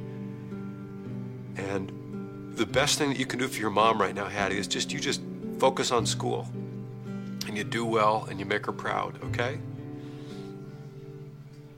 Can you do that for me? Yeah. Okay, good. Listen, I gotta get back to work here, but I love you, okay? Mm-hmm. Love you too. Bye. The way that he sort of laughed when she was like, How are you? reminds me of how Meryl sort of laughed when I said, um, Does it ever get to you? And so, like, no, but like a similar thing where someone asks a question where the answer is like, hmm, not good, you know, like it's like, you know, it's just so human uh, a moment like that. So I thought that was an interesting sort of parallel. How sweet of her to ask him. Yeah. And I would think in that moment, as her father, you must just be like, wow, we have a good kid. She's Ugh, a good she's the best. person. I love her. Yeah, you're right. Uh, Peter Krause was amazing in that scene. That was some heavy duty acting. listening to it right now, too, it reminds me so much of my own dad. When she asks him, How are you doing? He goes, I'm okay. I th- my dad gets this sort of tone of voice and this sort of cadence of speech when he's being deliberately reassuring. And I don't know, maybe that's a really dad thing to to just say, We're gonna be okay. It's fine. Don't worry about it. And even though I know now when I hear him do that, I know what he's doing. it doesn't lessen its effect on me. I, I don't think, oh, this is insincere. Instead, I think, oh, dad is in reassuring mode. and and that's okay. So so he's on it. He's taking care of it. They are both so good in this scene. And I thought we rag a lot on Adam on the podcast. Although I feel like we're pretty good about contextualizing Yeah. our criticisms. I think so. But I, I do think it bears repeating that he, I, I think he's a good man, a good husband, and a good father. This is a really good episode for Adam too. Like this Yeah. showcased all that. And something I find so cool about a show like this is that you get to see the characters, especially the kids, literally grow up. You know, watching Haddie and how she related to Adam in this scene made me think back to the episode in season one. I think it's Wassup, when he's being all crazy about her dating Steve, or when he was patching her up after that soccer game, after he found out that she was having sex that just feels like a completely different Haddie. But we have seen the progression from that to her here asking to be treated like an adult, and he does it. Yeah. And I, that to me is just so moving to see that passage of time and see, yeah, she can handle this now. And there was a time when he doubted whether she could handle adult things, but now she speaks up for herself, and he respects her enough to tell her. That's probably going to get marked in both of their minds as a really significant moment in their relationship. The first time she said, Can you treat me like an adult? And then he mm-hmm. does. Yeah, that's really meaningful. I think I've had some conversations like that with my dad. Like as I got, you know, 16, 17, 18, and we would go um because he lives in California. And so I would go out there and we'd travel always because, you know, there's lots of cool stuff to see there. And so we'd have these road trips where it's just the two of us and had like all these like amazing conversations and it was like stuff that happened during my parents' divorce, which my parents got divorced when I was like two. Wow. So like I never remembered any of it and like didn't really know. I mean, that's like a really significant portion of my own history, right? That I didn't know anything about really. And having him and you know, it was his perspective, but I feel like he was trying to give a fair perspective and not just totally like dog on my mom or anything like that, you know, because they had it was it was 20 years down the road, the pain had lessened and all of that. yeah. But I mean, I remember like him letting me ask questions and answering them really honestly and like yeah i mean you're right melissa that's a really significant memory of my relationship with my dad and for that reason because it was like i'm not a little kid anymore you're you're telling me the truth like a grown up and it's helped me kind of understand some things that I wouldn't have understood, you know, at 4 or 5 or Right. 10 or but um about my own history that felt really important. Oh, I love that. Yeah. I mean, the only way I can really relate to that is that my dad only knew me as a kid, really. And my mom knows this adult me that my dad never knew. And I think that's interesting. Sometimes I think about Wow. that. Yeah. Yeah. Like, like, yeah, I don't know. I, it, it doesn't even make me so sad anymore because it's like been a fact of my life for so long. So I can talk about it without, you know, like getting too emotional or anything. But it is just fascinating to me. Like, I just froze in time for my dad and I was allowed to grow up for my mom. So, but yeah, my mom and I have definitely had moments like that where I think she really fully saw who I was. Because, you know, I've kind of alluded to this before, but I think she had ideas of what she wanted her daughter to be. And it- they didn't always line up with who I uh, am. And then I feel like we really turned a corner when I think she was like, okay, this is who she is. And she's pretty great, just not the pretty great thing I'd imagined. but, but yeah. Well, and this is a separate issue, but I feel like related. I feel like probably most kids have that feeling of growing up and reaching certain ages and thinking back to where your parents were Mm. at that same age Yeah. in their life. And at least for me, it's always leading me to a more forgiving perspective on whatever they were doing and whatever Mhm. choices they made. Like, you know, like if I were my father at this age now, 35, he would have three children, the youngest of whom was five. And he would have a PhD and be teaching at a university, you know. Wow, I don't have to deal with any of that. and so everyone's just doing the best they can. Yeah. And um, it leads you to be more understanding, I think. Yeah. And it demystifies parents a little bit that you realize they were just people. Yeah. Then, Mhm. too, they're not the perfect symbols. I'm loving that we're starting to transition into that with some of these relationships because, you know, the show is called Parenthood and it's about Zeke and Camille and their adult children, but I think it's more than that about the adult children and their kids.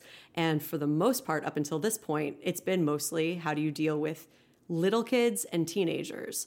And now we are moving into Haddie being an adult and also Amber being an adult. And what does that do to those parent child dynamics? And I think that's fascinating. That's part of being a parent as well. Yeah.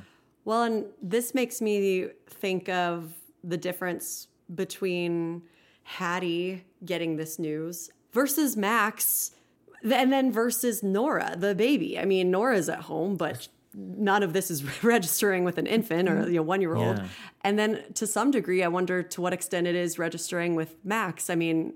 It seemed like it maybe wasn't when they broke the news to him, but I did like we got that scene with him and Amber where it was clear he was processing it. Are you a grown up? Why do you ask? Well, my parents said I need to be more grown up. So are you a grown up? Well, I guess so, yeah. You don't dress like a grown up. No, I guess you're right, I don't. And you're shorter than a lot of grown ups. That's so true. So what makes you a grown up? Well, uh, let's see. I have um, I have a job, and um, I have a car, and I have to pay bills and just kind of do stuff on my own, I guess. You're not married. No, I'm not. All of the adults I know are married. So, when are you getting married? Well, I guess I'd have to meet the right person first. My mom's got cancer.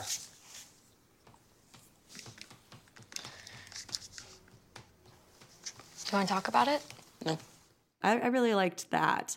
But yeah, how different is it his experience living with a mother who's going through cancer versus Haddie who is living away? And yeah, I guess that starts when you're a kid and then it still happens when you're older and one of the kids lives in the same town and one of the kids doesn't unless you're the Bravermans and they all live in the same town like together all the time. Haddie's the real trailblazer. Yeah, that's true.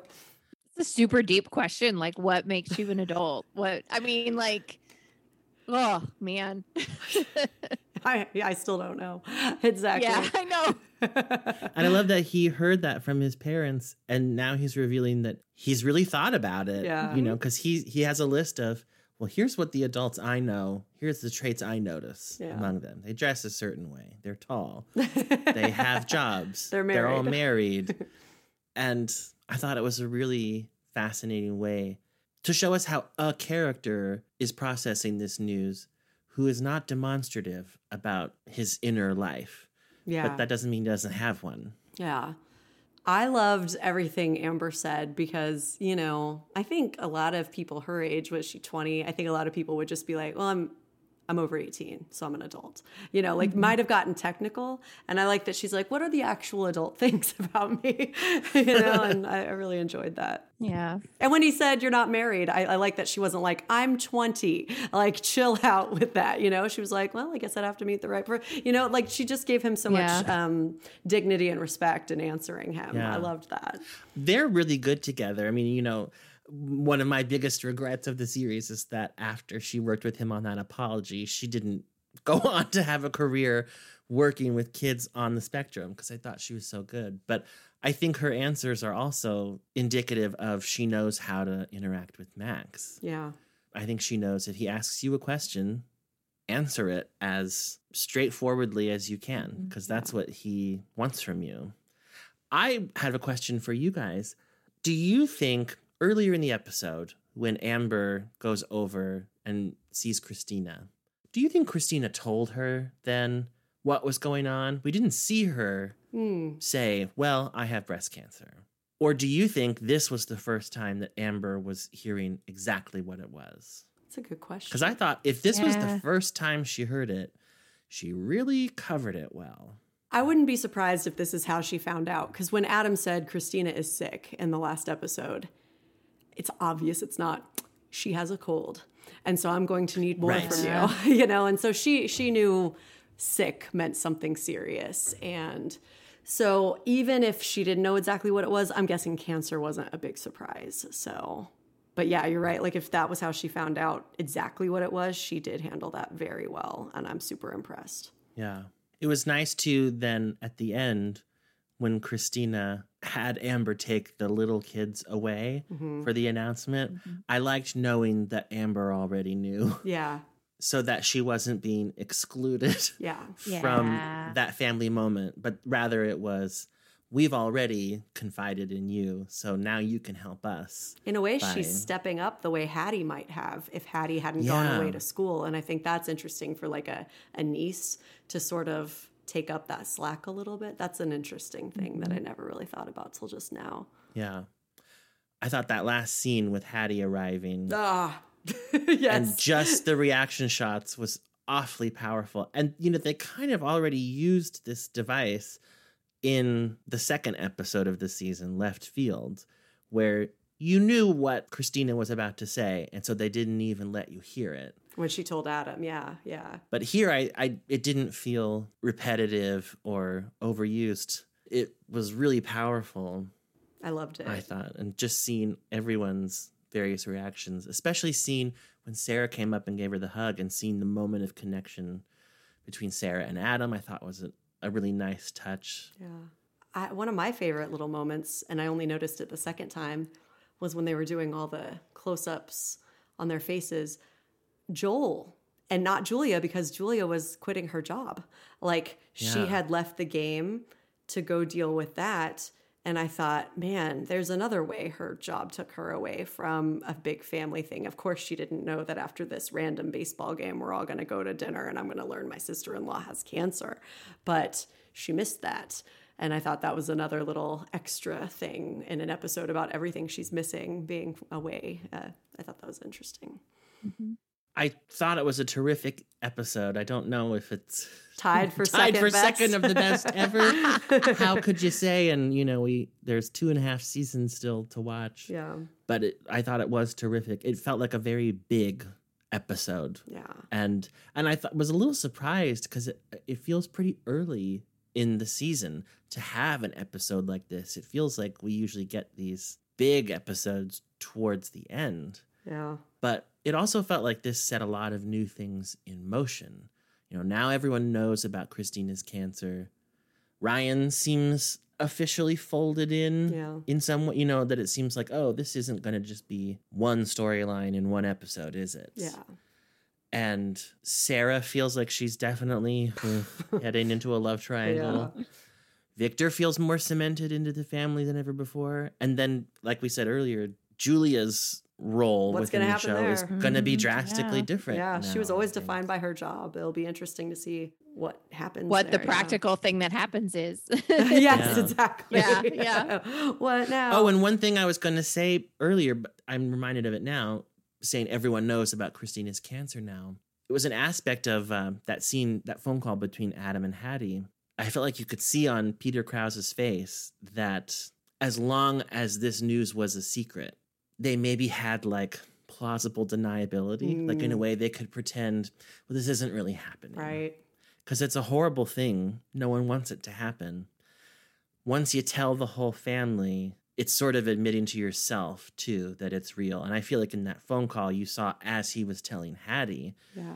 you could see him hearing it and realizing, yep, I can't put this genie back in the bottle. Right. This has really happened. Sort of like Gwen said last episode or maybe two episodes ago, the bad thing has already happened. Yeah. I feel like you saw Adam admit that. Yeah. And then yeah, and then once everyone knows, no going back. Yeah. I loved it. I loved it too. And um I just went back through my notes to see if there was anything I had written down that I didn't say. And I'll just end on this really important note, which is that Crosby says cheddar to describe money twice. That was weird. Twice. that was so stupid. I shouldn't have, like we, we were ending on this very serious I noticed note. it too. But I was like, why is he like, you know, it's a lot of cheddar. it's just so stupid. He says it to Jasmine and to Adam. Yeah. He's like, is this cheddar catching on? And is everyone going to be saying it now? Anyway. I like that. I like that. I'm going to use that. Yeah, let's do that.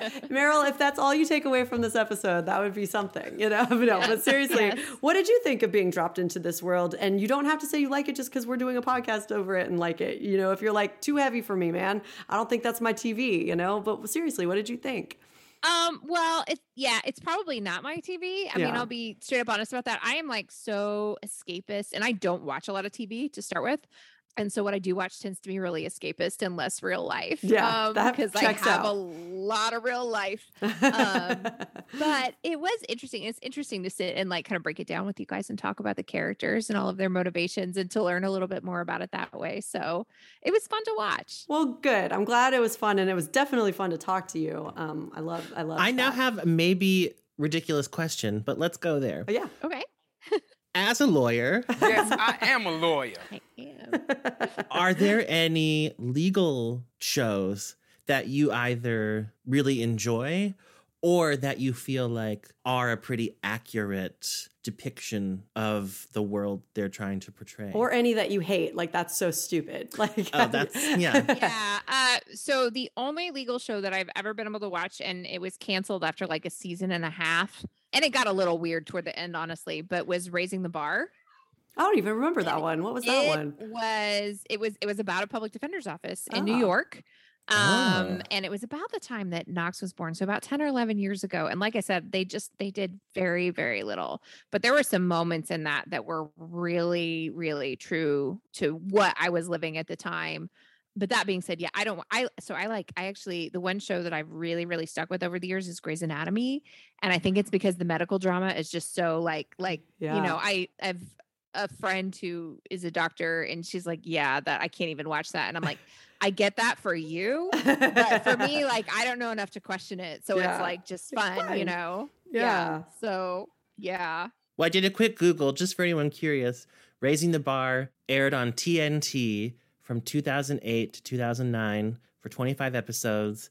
It was created by Steven Bochco. It starred Mark Paul Gosselaar. Oh yeah, I remember that now that you, now that you say mm-hmm. Mark Paul Gosselaar, I remember.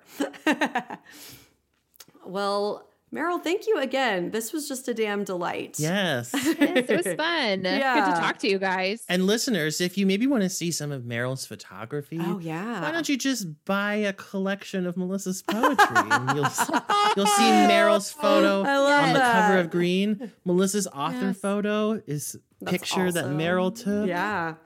You can find it at Melissa's website or Well, at the kettle's riotinyourthroat.com. That's true. Yes, My first yeah. book has like sections, and uh, each section has a has a photo, a photograph, and they're all Meryl. So maybe you buy both.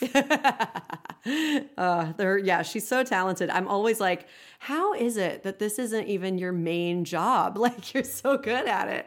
it's just wonderful. Are we allowed to say that it's your daughter on the cover, or would you prefer people not know that? Oh, I don't care if people know that. I don't care if people know Okay. that.